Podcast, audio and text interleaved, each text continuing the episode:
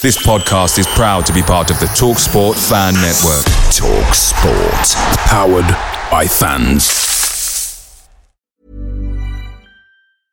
A lot can happen in the next three years. Like a chatbot may be your new best friend. But what won't change? Needing health insurance. United Healthcare Tri Term Medical Plans are available for these changing times. Underwritten by Golden Rule Insurance Company, they offer budget friendly, flexible coverage for people who are in between jobs or missed open enrollment. The plans last nearly three years in some states, with access to a nationwide network of doctors and hospitals. So, for whatever tomorrow brings, United Healthcare Tri Term Medical Plans may be for you. Learn more at uh1.com.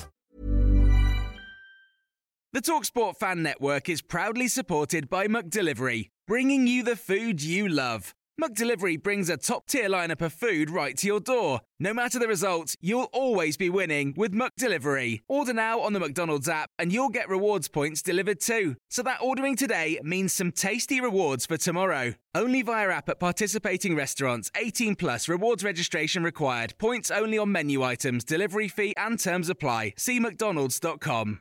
So going back to uh, Dan, one of your uh, gripes was uh, a kind of a lack of mobility, but it was a pretty good backflip from him. No, no, no, no, no. This wasn't like Loire Loire world class Olympic standard backflip. This was like a donkey from Shrek throwing himself into the air, and it was, you know, don't lie, you look back at it now, it was 50 50 whether that was going to be a successful landing that wasn't going to result in a Kozak level injury, to be honest, from where I was sitting. But I'm delighted he scored two goals, and long may it continue. When I go home late at night, this is a song that I really like to sing right now, so I'll play it for you. It's uh, called My Old Man.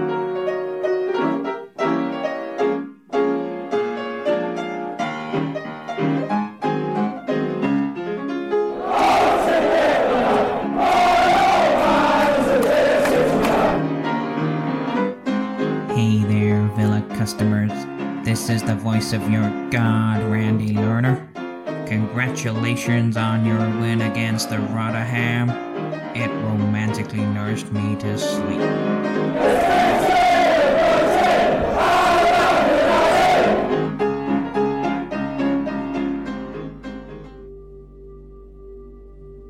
Welcome to the My Old Man Said podcast show. I'm David Michael, the editor of My Old Man Said. We start this episode on a more somber note after the untimely passing of former Aston Villa striker Dalian Atkinson. I was thinking of Dalian's Aston Villa career after the tragic news, and I soon uh, had the realization that Dalian had been front and centre of some of my favourite personal moments of supporting Aston Villa. I mean, who scored on his Villa debut at Hillsborough? Potentially one of the best away days I've been to, which was also Big Ron's first game in charge, Dalian Atkinson. It was always my dream to see Villa win a cup at Wembley, and in 1994 in the League Cup final, who scored the opener, terrorised Bruce and Pallister all game, and led us to victory, Dalian Atkinson. The emotional roller coaster that preceded that, the semi final with Tranmere Rovers, who was the inspiration personified, took the game by the scruff of the neck and at times was taking on Tranmere on his own before scoring the last gasp goal that took us into extra time. Dalian Atkinson. Who scored Villa's first ever goal in the Premier League? Well, I was there at Portman Road to witness, along with about 2,000 other Villa fans, Dalian Atkinson score it. A couple of days later, uh, while walking on the high street in Lincoln, uh, I bumped into a Leeds United friend of mine, uh, and he began telling me about he'd just bought a lime green Ford Capri. An hour later, we were in that lime green Ford Capri, impulsively driving to Villa Park to see Villa versus Leeds. Who scored Villa's goal in the 1 1 draw? Dalian Atkinson. In that season, Villa were challenging for the title against Manchester United, and when the teams clashed at Villa Park, Villa won 1 0. Who scored that winner? Dalian Atkinson. There's been other great moments like the infamous umbrella goal against Wimbledon. But no, it's it was it's a sad passing, and if this was a radio show, I'd be dedicating the next song to Dalian Atkinson and his family at this time.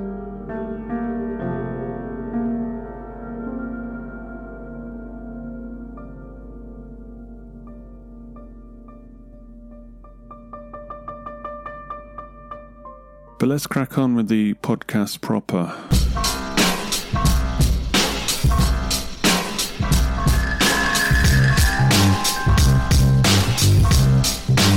In the show coming up, we'll be talking about Doc Tony's first week in the trenches at Villa Park, our verdict on the first week in the Championship, a look at uh, the areas of the Villa team like the defence, the midfield. We'll also take a closer look at the enigma that is Rudy Gestede, and also profile various other Villa players in the mix. Those that look like they're going to have an impact this season, and also those that probably are going to make up the Bomb Squad Part 2. Before we get to the core of the show, which was recorded on the evening of the uh, Rotherham win, if you would like to uh, support the uh, My Old Man Said podcast, because uh, tell you what, it takes a lot more time putting it together than I expected, especially the editing. Please visit us on myoldmansaid.com and uh, become a patron. It's like the old days when people used to pay for stuff, and it is much appreciated.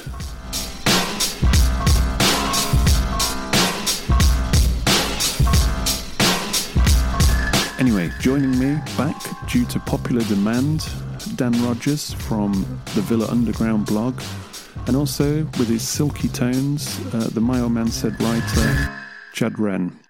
Welcome, gentlemen. Hello there. Uh, so, uh, were you skipping out of Villa Park today? A bit of a change of uh, mood than the usual uh, pilgrimage. I had a positive stroll from the. It was. Uh, it's like a distant memory that it soon comes back to you, like riding a bicycle, where you go, "Ha ha! It is normal to win three 0 What? Oh, wait, how come we didn't score six? You know, that's the kind of ridiculous thing that you're discussing on the way back to the car. So, all good. Same with me as well. Straight into the Villa shop, got myself a new top. What? Did you? With a blue sky, wind through my hair.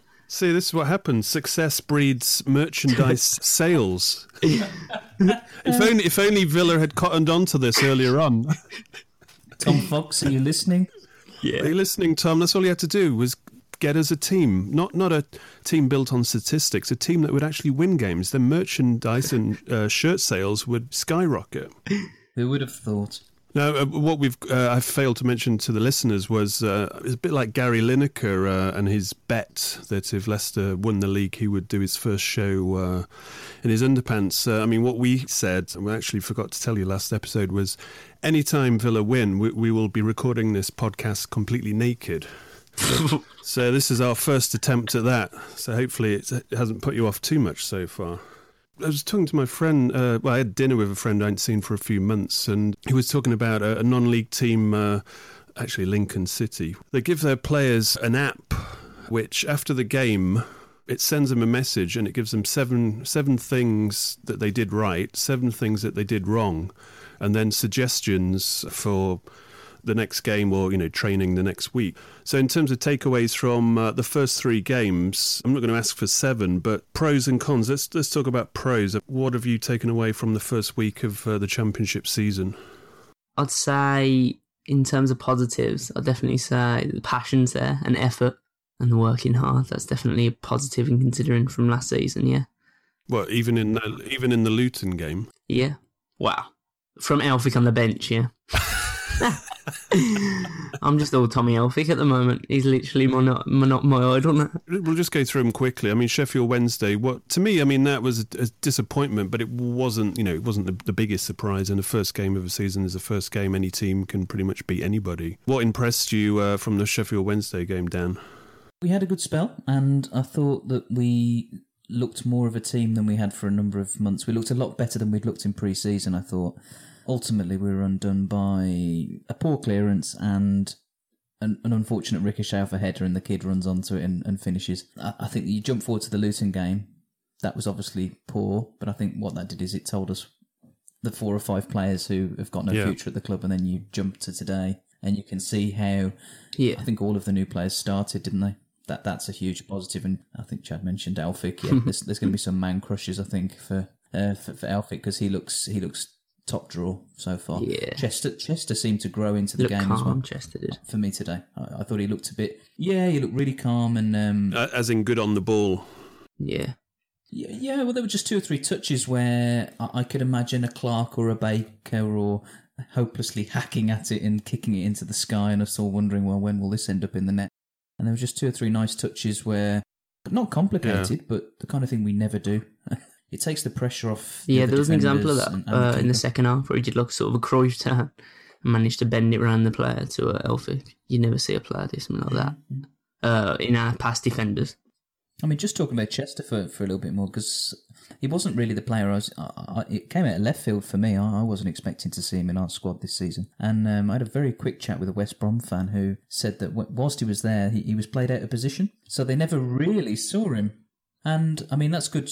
I mean, clearly there's a little bit of versatility there, but we need a centre half, and he looked far more assured than anything else I've seen recently at centre half. One Baggies fan uh, said to me uh, he came on as a sub uh, when they were 2 0 up against Everton. Came on as a centre back and they ended up losing that game 3 2. So I think that was the last time uh, Tony Pulis considered him uh, as a centre back. I think maybe his height worked against him uh, at West Brom as well. He's, was he 5 foot 11? But we're now in a situation where we've got two five foot eleven uh, centre backs in what is meant to be like a physical league. Yeah. As the cliche goes, I mean, do you think that will be a hindrance, or do you think it doesn't matter because they're actually decent players? Looking from today, I don't think it really matter. Especially corners, we just rely on Rudy Gestede to be our centre back. the defensive clearances from uh, Gestede today were unreal, but yeah. Uh, I think it might come up in some games, like uh, the one who played for Wednesday, the striker that came on. The big striker, he looked about six Right, foot yeah, four, yeah. and he, he causes problems straight away. Maybe it might be a hindrance, but apart from that, they both work hard. They're both really good at positioning, so I doubt it. I think the thing to take today was was that I mean that's true, but and, and I think that their number nine had some Yeah, luck with the balls that were hoofed up to him, and he was winning the headers. He was definitely. Mhm. But anything on the floor, we dealt with. Beyond trying to pump the ball through us, that they had very little Rotherham, and there'll be enough teams in the division. I think. Yeah. That, well, we can outthink them. we didn't really look um like weak when uh when it was from set pieces. We weren't troubled from set pieces, either were we really? And that's where most sort of aerial goals come from. So I mean, sticking with the defence, and let, us I mean, let's focus on the game against Rotherham. Uh, there was a few raised eyebrows when Bacuna was selected as right back. Uh, what, what did you think of that? Um, well, I, I've never been Bacuna's biggest fan, and I think that you almost have to give him a job and keep him limited to it, and say, look, this is what you've got to do. We have a problem at right back because is he the solution? I don't know if he's the solution. He probably had one of his best games in a Villa shirt today. in my opinion, I'll just pick him over Alan Hutton and Richards. Even though uh, Mm, I he, would agree he's not the solution, obviously not. I feel like we do need to bring in a right back, like we've mentioned before. Yeah. Um, but yeah, a- as for a backup, as soon as that right back had a problem, like a niggle or suspension, I'd put Bacuna straight in there now. I think today's selection uh, puts a massive question mark on uh, Mr. Richards' future at Aston Yeah. Villa because I think a few would have been surprised Mm. him not giving the nod today for sure. But Richards has offered so little. I think that there's this uh, this myth around him, and I think that we all bought into it when he joined the club. And I noticed when, like, when he played right back uh, so far this season, when he when he gets the ball, he doesn't play the ball and then overlaps. He cuts inside and joins the centre forward, which leaves him like terribly out of position straight away. If the opposition retrieve the ball, he's not tracking back on the flank. He's uh, he's in the middle of the park. I've become fascinated with Richards' positioning ever since pre-season last season. It's astonishing how he's kind of got away with it because he didn't seem to know where to be at, at any given time. All over the place, and, and, and there were countless examples last season, regardless of whether he was at centre half or right back or wherever wherever he put himself on the pitch. He was he was always the one where when you used to used to look at the highlights of or the goal we conceded, you'd look at where is Richards and you think, Yeah. what is he what is he doing? And and that was that was countless times last season, and so many managers now have have come in and and uh, and worked with him. I mean, he's been overseas at Fiorentina and whatever. He's not he's not cutting it, and he falls into that bunch of Villa players that if they weren't there or they left, you wouldn't be that bothered. And and I'd I'm, ha- I'd be happy to pick up more Chesters and that type of player and more Elphics. Yeah, I'd, hmm. I'd, I'd be more willing to go with that sort of player over. Yeah. Well, that's the that's the key, really. They look so out of out of depth and out of position at right back. If you would put him at centre back, it'd be even worse. It's almost like a calamity. Yeah, well, we don't mention him at centre back anymore. Keep that one quiet. Keep that one. no, no, no. And also, Cissokho, I thought had a, a reasonably decent game today, Yeah. and he seems to uh, he's deliveries actually uh, has gone up a notch or two over well from pre-season onwards. I mean that creates an interesting position because you've got Joe Bennett who was gone until uh, the good doctor pulled the plug. But do you think that was a case of them actually wanting to sell him and actually get some money rather than him being back in uh, Di Matteo's plans? Probably sell him more than that because um, even on on the Birmingham Mail article as well, it was like his surplus requirements in Di Matteo's plans. So I don't know. I can't see him having a role. It's a bit of a strange one. I think it was more financially that deal was not good for Villa. Yeah, he obviously wants to move, so we'll just we'll probably look for a better offer. I think and get him out the door. Before the first podcast show, we actually did a recording, and we decided not to run with that as the first episode because uh, I think fans would have had to pull out the razor blades. It, it was uh, it was bordering on uh, doom, never mind negativity. But uh, one one of the things that came up, uh, uh, and and I'm aiming this one at you, Dan, was I think you said that Rudy Gestede was the worst Aston Villa player you'd ever seen in your life following the Villa. Do you care to um, readdress that uh, statement? I will, and let's revisit it now. I think he's, as a footballer, one of the most limited players that I've seen to date. Now, I think he did he did two he did a number of great things Yeah. today. I think he got great service, and he, Which and makes he a big put difference. Away Yeah, it does. Huge, huge, huge. And 'cause what he doesn't have is, and I know this is a big leap of comparison to Benteke. Benteke could make things out of nothing for himself and would do. Gestede can't do that. Now, the two goals he scored today, great, great cross, great header. Um, nothing wrong Yeah. with that. But the the one the one two or the, the interplay where McCormack squares the ball, he has a lot to do when he Yeah, finishes yeah. it. But he's he's eight yards from goal, and I would expect a striker to finish that, and, and he finishes it fantastically. What uh, what I would say is look at the forty five minutes when he was on the pitch against Luton. Yeah. What did he do? And and I do wonder whether in the time that's gone since the Luton game to Rotherham, as someone as someone actually said to him, look, if you want to be top dog here, you've got to deliver. Yeah. And, and and he's probably rightly said, well, you've got to put the ball on my head from six yards and I'll Yeah. score. I think if if we can if we can accommodate him, and it, it looks quite an exciting foursome of of Gestede, Ayew, McCormack, Grealish. That's good. Yeah. I like that because it, it offers a bit of everything. Which last season, everything fell on Gestede, I think, for some games, and, and he's he's quite limited in, in, in some areas. Oh, I'd say the uh, the difference today was the fact that McCormack and Gestede worked really well together, and the fact that the midfield managed to get the ball into them really early.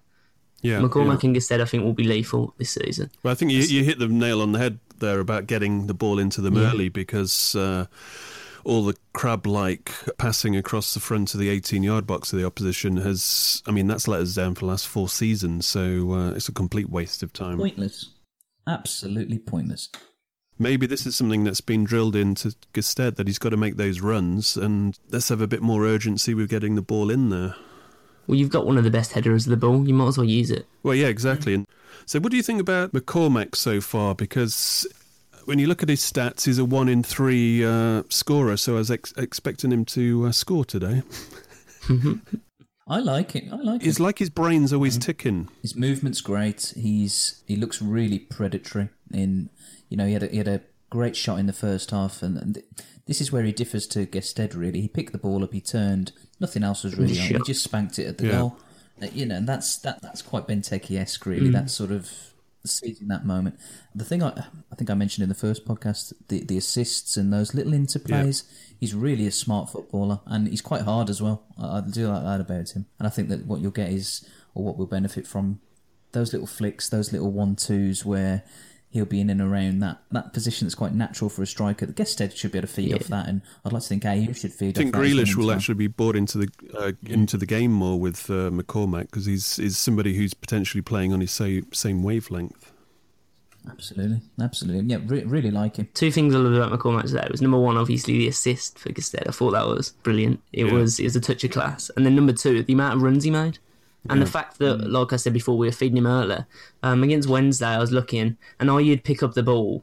Um, McCormack would run off. It was obviously McCormack's debut, so they've got to sort of gel together. But today, as soon as McCormack made a run, they'd drill it into him, or he'd take a defender with him. It's brilliant the way he does it. He creates Yeah. a lot of space for those around him. One final thing: great corners. Yeah. Yeah. Great corners.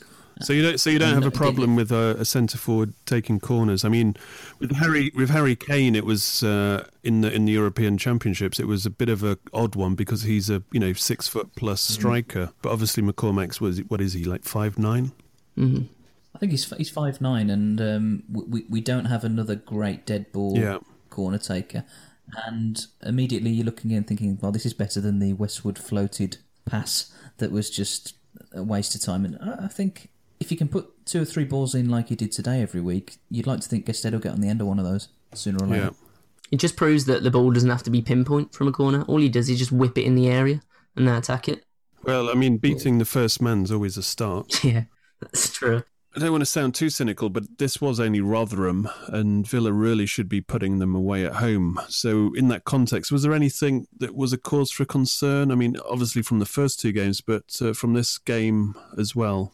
Dan? I think Gollini's been a little bit flappy during the. I mean, during the Rotherham game, he was also his error that led to the, the Sheffield Wednesday goal as well on the opening game. I think that's that's the only thing so far that I would say is. Yeah, I, I would like I would like to see Galini under like a sustained uh, period of pressure where a team gets you know two or three corners on the trot. You know, three games, but I still don't really have a sense of him as a goalkeeper. Is there anything else? Um, I'd say Alan Hutton on the bench. Our, our bench generally is a cause for concern. I think it sort of showed today that we didn't have a great deal uh, in terms of the centre mids anyway. That the next option after a Westwood or a centre mid is Gardner. Centre backs is even worse though. It, it was more a bench because the players weren't good enough to get in the team, rather than a bench offer, offering any alternatives. Yeah, that, I mean, that was uh, that was very apparent when when you know when you when the team lineup came out. Let's talk about the business, business what we expect to be done, because uh, I mean, Tony, uh, Doctor Tony on Twitter has obviously been uh, ex- excitably saying there's. I th- I think let's. I think there's about three or four players. Did he say that were still going to come in? And uh, Keith Wyness seems to have backed that up. So um, we we uh, we spoke before uh, uh, before we started recording about Villa not actually having a marquee signing. Uh, Dan, I mean, obviously that's going to uh, attract uh, season ticket sales or s- tickets full stop if there's somebody that uh, fans want to come and watch. But obviously in the championship, it's not as appealing to like decent players. But I mean, what what you know? Do you think Tony will try to uh, get somebody who's a bit of a name, even if he's uh, a little bit older? I think he might, and uh, I think there's there's a little bit of, especially with his tweets, he's he's increasingly cryptic with stuff as well. This this whole question mark around the number nine shirt that he's sort of teasing us with, and it, it'll go one or two ways. This one, where he'll, he'll either it will be someone quite run of the mill who you might reasonably expect that we could get, or we might get someone out the bag who. I think we all crave a marquee signing. I don't. We don't necessarily need one because I think we need to add the types of players we have been you know, Yeah. s- slowly and, and, and blooding them. But wouldn't it be nice to have, I don't know, Benteke on loan for six months? Like- there seems to be this suggestion of Bamford as well, doesn't there? That, that that's that's the rumor that won't go away. And But Bamford wouldn't exactly be a marquee signing, would it? well, that's why you wonder whether there there might be a, I mean, maybe within Paddy Riley's amazing scouting network, a uh, the the showstopper signing and oh maybe as you alluded to really someone who's perhaps 33 34 35 in and around europe who's Yeah. got a season and i think we mentioned in the first podcast uh, like a cambiasso albeit as a Yeah. striker that sort of figurehead who you go wow we've got him playing for us you know they might not be the game changer but for 30 minutes or So what? So what are we missing then? If if if they're talking about three or four players still to come in, I mean, I think defence was sorted out. Apart from probably uh, if Richie De Laet comes in from Leicester or some other right back, because I think right back, I don't think Bacuna is the the answer for the whole season. Yeah. So apart from that, what are we talking? Are we talking a striker? A lot can happen in the next three years. Like a chatbot may be your new best friend. But what won't change? Needing health insurance. United Healthcare Tri Term Medical Plans are available for these changing times. Underwritten by Golden Rule Insurance Company, they offer budget-friendly, flexible coverage for people who are in between jobs or missed open enrollment. The plans last nearly three years in some states, with access to a nationwide network of doctors and hospitals. So for whatever tomorrow brings, United Healthcare Tri-Term Medical Plans may be for you. Learn more at uh1.com. Quality sleep is essential. That's why the Sleep Number Smart Bed is designed for your ever evolving sleep needs. Need a bed that's firmer or softer on either side? Helps you sleep at a comfortable temperature? Sleep Number Smart Beds let you individualize your comfort so you sleep better together. JD Power ranks Sleep Number number 1 in customer satisfaction with mattresses purchased in-store. And now, save 50% on the Sleep Number limited edition Smart Bed for a limited time. For JD Power 2023 award information, visit jdpower.com/awards. Only at a Sleep Number store or sleepnumber.com. Picture the scene. All of your mates around, you've got your McNugget share boxes ready to go. Partner this with your team playing champagne football. Perfect. Order McDelivery now on the McDonald's app. There's nothing quite like a McDelivery. At participating restaurants, 18 plus serving times, delivery fee, and terms apply. See McDonald's.com. And uh, two midfielders, uh, one of the midfielders maybe being a winger as well. What, what, what's your thoughts on that, Chad? Two centre midfielders. I don't think. I don't know if we need a winger now, do we? I don't offering that option. Yeah, I'd say i- if Adama wouldn't be included, then definitely because we had no sign of him earlier on. But yeah, definitely that, and then probably a And striker Dan, as what, well, what, yeah. what, what are you looking for? Mm, we- we're certainly light. I think that look look at the bench again today. That it was a number of players who, what are they what are they going to bring to the party if we need them? Yeah. Definitely need cover at right back. Definitely need another goalkeeper, as I said in the first podcast. Yeah, I, think. I Not- not agree just- with I agree on the goalkeeper front Not, for sure. not to say it's a priority as such, but you just got to cover your ass over the lo- over the long Abs- season. Absolutely, and we definitely need another centre midfielder. And without wanting to be horrible to Westwood, we've got to be looking to improve upon what we've got. You know, there's got to be some. We'll put some pressure on him as well. You know, Di Matteo's obviously dabbled with a bit of Gardner. I mean, maybe he'll find his feet for a few more appearances. Mm. No, he, he, I think it was a, it was a real shame. He's looked so disappointing in the two main fixtures he's, he's appeared in, and someone made a good point to me when I was, I was sat in him today that it, it's very different turning out for Nottingham Forest as he has been with lower expectations. Um, they've been middling around the championships. Our expectations are, are promotion. It is promotion. Yeah.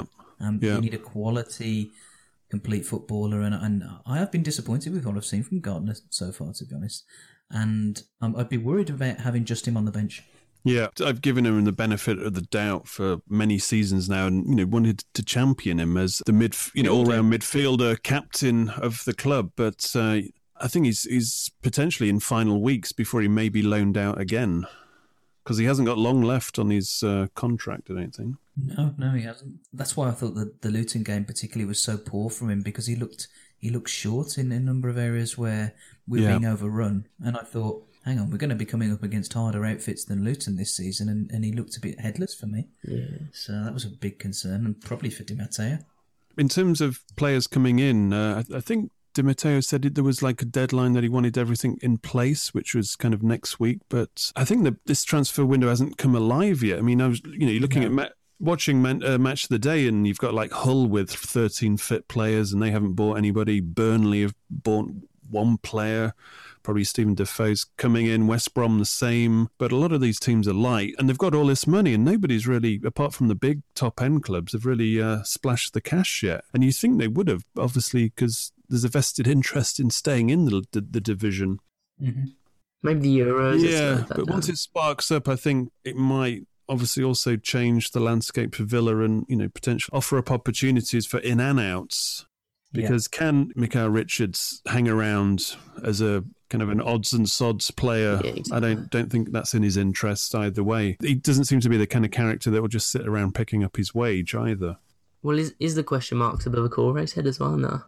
Chester coming in sends you know big signal. I mean, it's not as if they bought him for a couple of a million just as a backup defender to just to give us depth there. This is a eight, you know, eight around eight million, which suggests sorry, Okore, but you're not doing the job for us.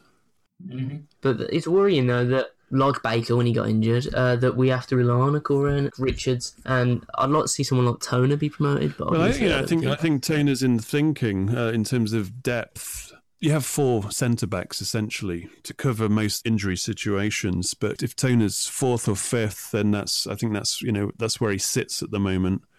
But Okore was meant to be the answer. I mean, he was for me when the season he came in, he was like the biggest signing of that summer, and uh, offering pace and power at the back, he was going to transform the Villa defence. But you know, he's uh, too susceptible to injury, and then he kind of switches off at times during games. Like he did against Liverpool. Well, he almost that had goal. two.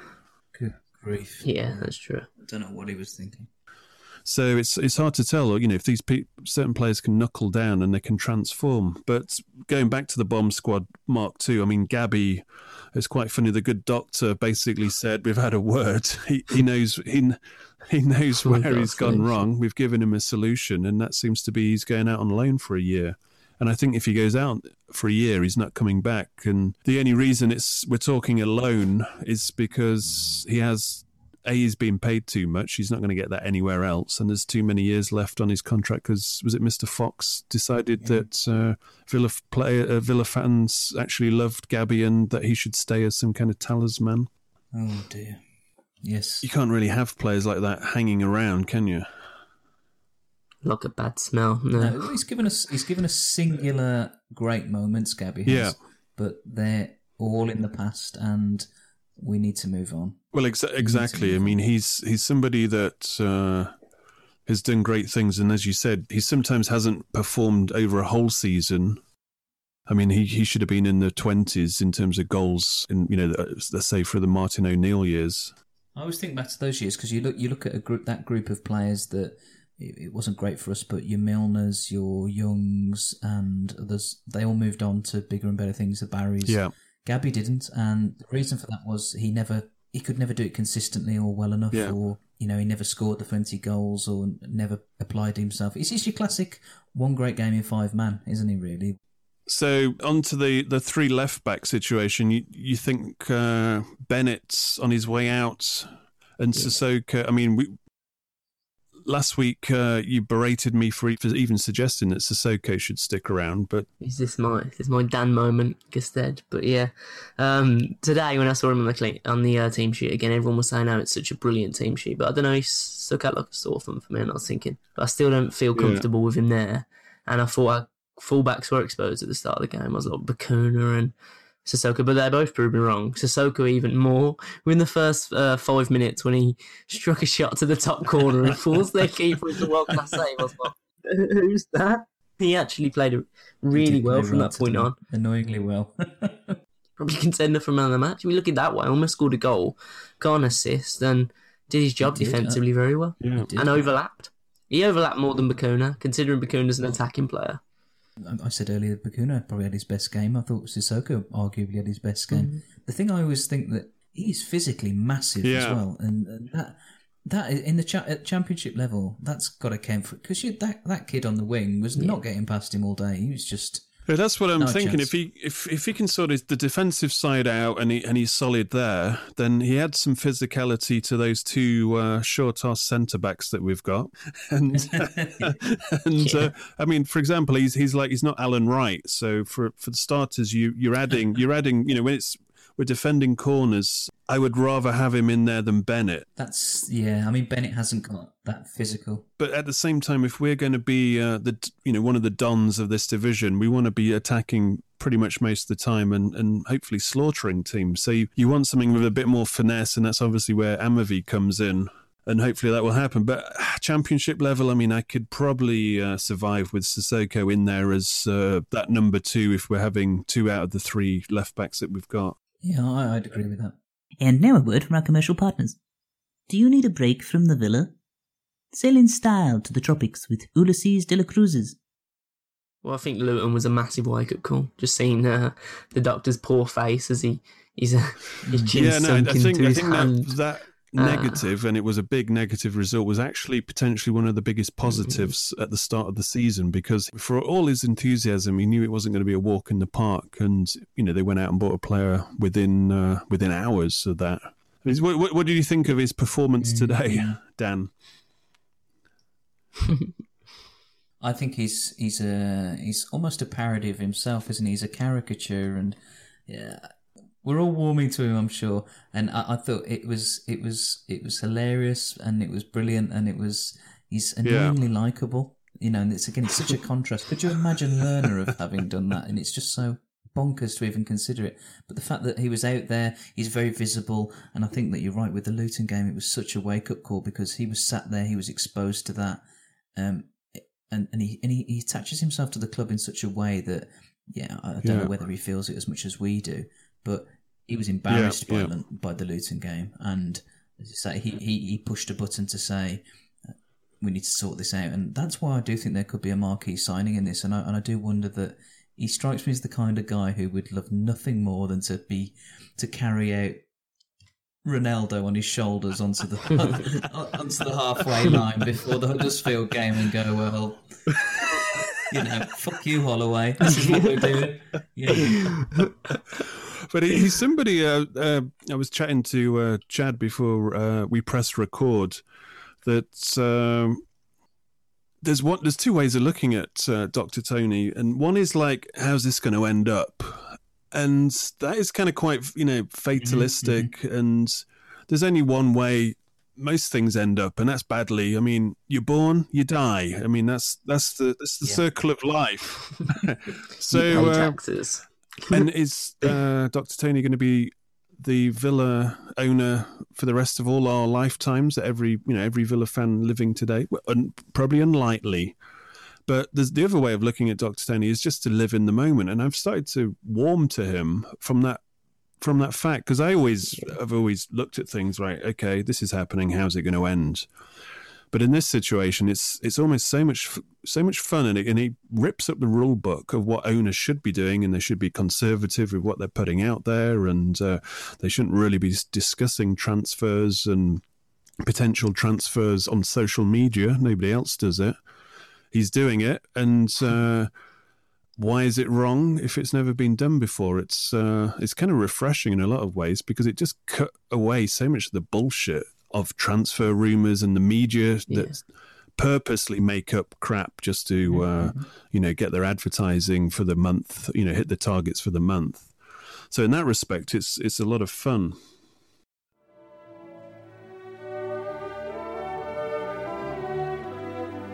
Now it's time for Twitter with Tony. August 10th. Even we agreed to take the Luton Town match as chicken game. Some players are not worth being given chance. August 11th. Don't make story with me and RDM. RDM chose the team and board made decisions not given out for free, especially to rival. No more silly deals. August 12th. I can take it as how much Villa fans love me, how much rival fans hate me. Not bad. August 13th. Thanks for your support, which is the force keep Villa going to a brighter future together. August 13th. I think we may have the number 9 for the incoming striker to be real good number 9. August 13th. Once we got the winning feeling back, it will keep going. The sleeping lion has woken up. OTV.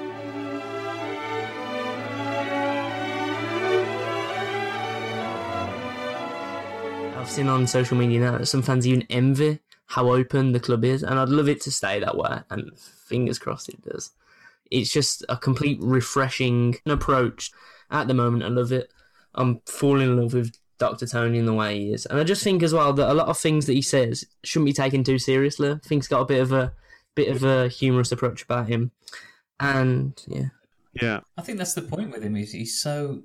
Uh, I said in the first podcast, yeah, I, I don't think there's a great deal of planning that necessarily goes into what he's. It's just he's sat. He's got. Oh, that's quite. Hang on, let's get that out about Gabby. Let's say that actually we've had a chat with him and he's a bit crap and we're getting rid of him for a year. I think part part of the part of the PR team at Villa's going, oh grief, and then the other. I mean, it's us to as fans. That's we know that's what the club are thinking. Yeah, what he's doing, he's sometimes doing things uh, that people are thinking. I'm sure that people are thinking at Villa, this player, you know, is is a pain in the, you know, pain in the butt. And here's their owner actually going out on social media and just saying that. So that part of it, I think, well, glad he said that one. I mean, it's obviously not making their life easy, like, like uh, you know, the James Chester thing. You, you're kind of waiting. Okay, is uh, is he coming in? What's happening? I love it that way. Uh, I not like mess that way. around with press conferences. Let's not mess around with the official photo shoot. I'll just tweet a picture of a firm handshake. You know the deal's done. It's damn effective. And what could you ever imagine a scenario where Tom Fox could have given a straight answer on a transfer dealing or anything for that matter? And no, it just wouldn't have happened. No. And um, that that's if there's one thing, and you know we don't know how this will pan out. We don't know how it will end. It is kind of nice to stand on the sidelines or sit in the Holte End, look up and go, look at that crazy guy over there having such fun. He's having a lovely time. And Yeah. if he brings us some success and gets us back to the Premier League, I think I can live with that. Yeah. also uh, if you buy into him and for somebody who's pretty much let's say he's only just got into this he's got some real genuine passion you know passion uh, passion's a word I, I mean i'm not a, not a big fan of that word because you know what does it mean but he uh, is seems invested emotionally invested from the off Well, who drives up to who drives up to, to Sheffield and stops off at a crappy service station and gets photographed next to Burger King? You know that guy. maybe he was desperate well, desperate for the toilet. You love a Whopper, don't you, on the way? But he's that's the investment, and and he was genuinely. He went up to Hillsborough to win. He went up and he was peed off. You could see he was annoyed, but he, he could live with it. Yeah. Luton, you could see by his face he was he was unimpressed with that. And I think it was WM or one of the other local radio stations said he had to be physically calmed down in the directors' room at, at Luton by the other by the other directors. Yeah, I mean, I've I've heard for I've heard from somebody at the club that uh, they've described him as uh, pretty full on, as in uh, in a good way, if you know what I mean, like manically into into it. I mean, that you know, the the lady, who- the the pregnant lady who just tweeted him uh, joking about wanting a free pie. I mean, he's like, right, just you know, just get in my box, full stop, because she's pretty heavily pregnant. So uh, it's not just it's not a PR gesture. It's it's almost like a sensible thing. He's thinking, well, I've you know, I've got a box here with uh, nobody uh, in it, so. Uh, you know, it's a kind of a nice, it's a very nice gesture, but he's, I think he's coming at it from it's the right thing to do, full stop. It's early days, but he's certainly breaking the mold of the, the genuine football chairman. Of because all he's bringing is just Yeah. honesty and excitement. And where'd you where'd you get that? If you look at the likes of Leeds Well, and I'm their to clubs, say that, what's that I happening probably there? misjudged him. Sorry to interrupt, Chad, but I think the fact that there were there were thirty three thousand people there today, and Yeah. largely I think it was to do with him. I think his enthusiasm is epitomised at the fact that he was willing to go to Luton Town and- to watch a game as well. And then the next day, he showed his business by buying a centre back for about eight million And actually pounds. as well. walking around in the streets of Luton, that takes some, uh, takes Yeah. some credit. if you've ever been there. Mhm.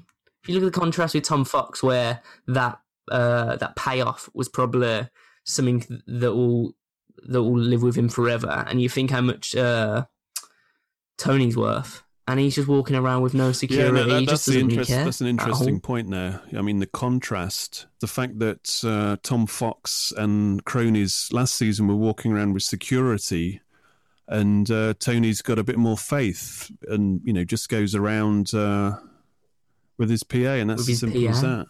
Well, it's about connections, isn't it? And you know, the, the team was completely disconnected from the fans. Tom Fox and company were completely disconnected from the fans. And Tony's been clever. He's he's jumped on the social media thing. We'll see how it pans out.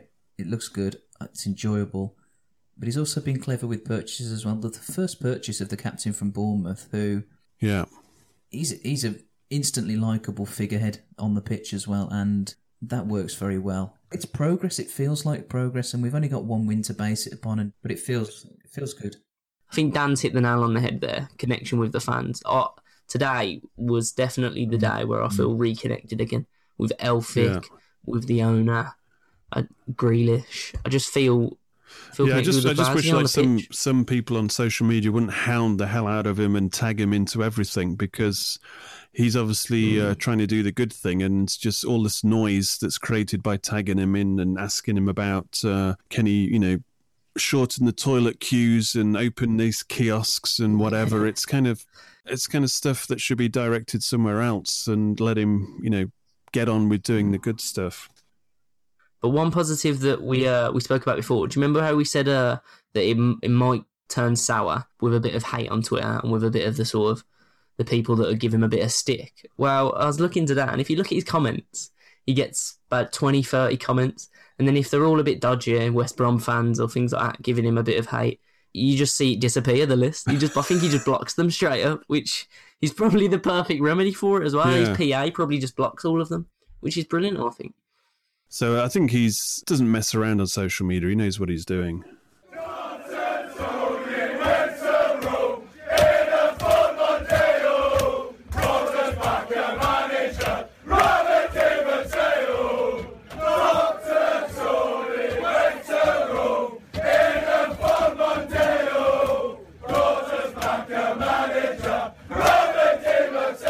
Let's uh, let's close on a uh, five things or five reasons to be cheerful as a Villa fan uh, after this week, and the owner doing a performance on the, the pitch, which uh, the like of which, uh, God, can you imagine winning a trophy? He'd be wearing it on his head. He'd be wearing it on his head. Uh, who's who's who's going for number one? I'll I'll go for number one. There's Grealish. What there was a statistic that Grealish the last was it 19 games he'd been involved with? And don't quote me on 19 it's 18 17 19 uh, maybe 20 who knows? But he was involved in that many games and villa hadn't uh, got a point. In fact they probably lost most of them. But today that curse is lifted. I, I, was thinking maybe he he is the curse of villa and we'd probably have to loan him out mm. just to lift it. But uh, i think that goal kind of sets him up for the season. I mean obviously the one against leicester did last season it didn't really kick on from then. But this time i think he's learnt the lesson from that. So hopefully he'll crack on and uh, get double figures this season and become a man about substance and not just hype. His goal today was exquisite. Any anybody with a number two? Oh, I'll go with number two, and that's we won a game. there you go, full stop. Put that in your pipe and smoke it. Next on the checklist is an away game. that's what we need to win next. Number three, Dan. Any any offers? Mm, straightforward, really. Walking away from Villa Park with a sense of optimism and you know, even when we won in January many, many months ago, I think we all knew we were doomed even then, really. But walking away thinking, wow, this, this feels like if we could build on this and, you know, as I said at the beginning, walking away thinking, wow, 3 0. Well, we could have had six, yeah. though, you know. a bonkers, just a bonkers turnaround from, from, you know, midweek where you're thinking, oh, grief, what's, how's this going to pan out? It's just a nice change of direction. Uh, number four. Do you want me to go in that one as well? Of uh, early signs of a proper centre half partnership, despite their mm. height as well. I think they both played really well today, and if we can keep them injury free, I think that they are brilliant leaders on the pitch, both of them. Number five. Well, I, am going to go for yeah. There's it's a toss up between. Uh, Adama Traore is alive, and uh, and the uh, the early collapse of the revolution.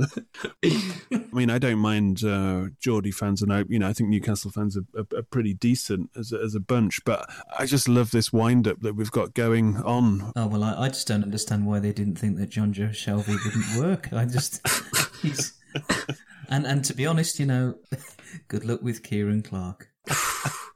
The, yeah. If at the end of the season Villa go up and Newcastle don't quite make it, uh, Agent Clark will be. Uh, there will be a ceremony where he gets a very big gold medal. We'd have Tony Xia walking out on the pitch with a big cardboard cut out of his head, lifting it to the crowd like, yeah. He will also present uh, Kieran Clark with a uh, a key to the city of Birmingham and and probably uh, Shanghai as well. When is the date for when we, we relegate into League One? What, what date is that? because I need to get my inflatable penis and I need to get my inflatable Tony Xia throw into the stand and road surf on, on the Holte. Just get my black and white coffin as well. Anyone remembers that from the first time? My inflatable Peter Beardsley smile all the way down. Oh, we haven't mentioned the Chinese flag. Chinese flag. Chinese flag. My old man said. Away days are great, but there's nothing quite like playing at home. The same goes for McDonald's. Maximize your home ground advantage with McDelivery. Order now on the McDonald's app. At participating restaurants, 18 plus serving times, delivery fee, and terms apply. See McDonald's.com. Hey, it's Danny Pellegrino from Everything Iconic. Ready to upgrade your style game without blowing your budget? Check out Quince. They've got all the good stuff shirts and polos, activewear, and fine leather goods, all at 50 to 80% less than other high end brands. And the best part? They're all about safe, ethical, and responsible manufacturing. Get that luxury vibe without the luxury price tag. Hit up quince.com slash upgrade for free shipping and 365 day returns on your next order. That's quince.com slash upgrade. This podcast is proud to be part of the TalkSport Fan Network. Talk Sport. Powered by fans.